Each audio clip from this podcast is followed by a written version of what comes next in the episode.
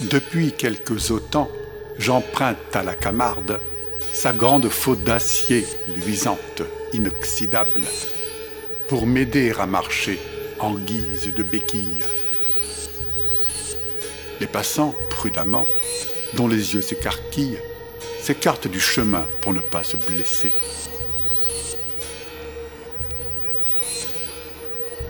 Je suis si maladroit que, parfois, je m'entaille la cheville ou m'estafilade le mollet.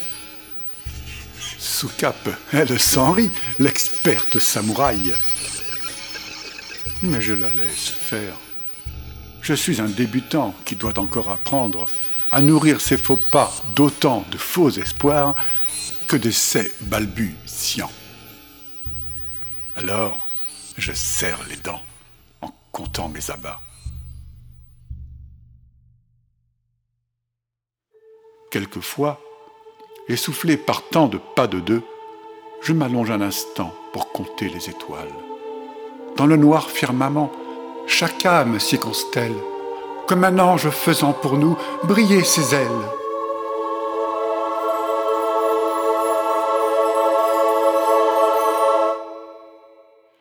Reprenant aussitôt sa lame sépulcrale, elle fauche au passage avec un rire hideux ces derniers invités qu'elle veut honorer. Des promeneurs niçois coupables de bonheur, des clients attablés, quelques dessinateurs, des vieillards, des enfants et quelques nourrissons qui n'ont pas eu le temps d'arriver au téton, insensibles aux cris de leur mère effondrée.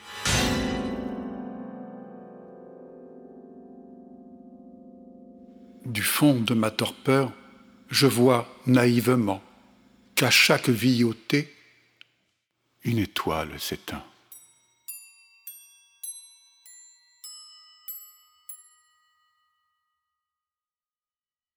Moins d'étoiles à compter au réveil du matin m'aide à y voir plus clair dans le jour renaissant.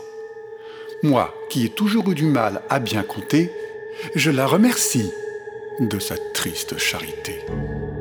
Sous un air pathétique, elle cache un os d'or quand on voit son talent pour faire ses moissons, ça vaut une ovation. C'est presque du fauchon.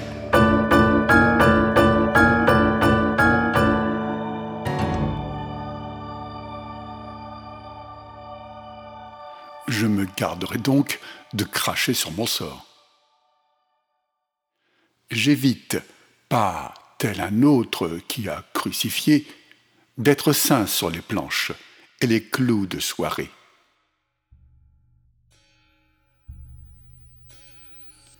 Sournoise, elle me rend le tranchant de sa faux, tout décoré du sang de sa légion d'horreur.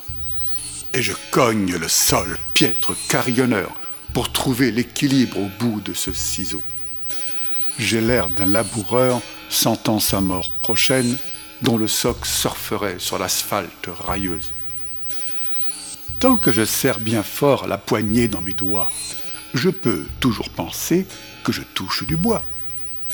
Mais je sais que la fin arrivera, soudaine, à l'ultime faux pas d'une danse miteuse.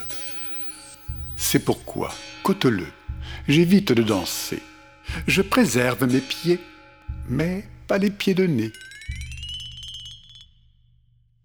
Mais foin du vieil usage, aux grandes dames de sa dame, je retourne l'objet, sous l'aisselle, la lame. Je me taille la côte, oui, mais ma boucherie.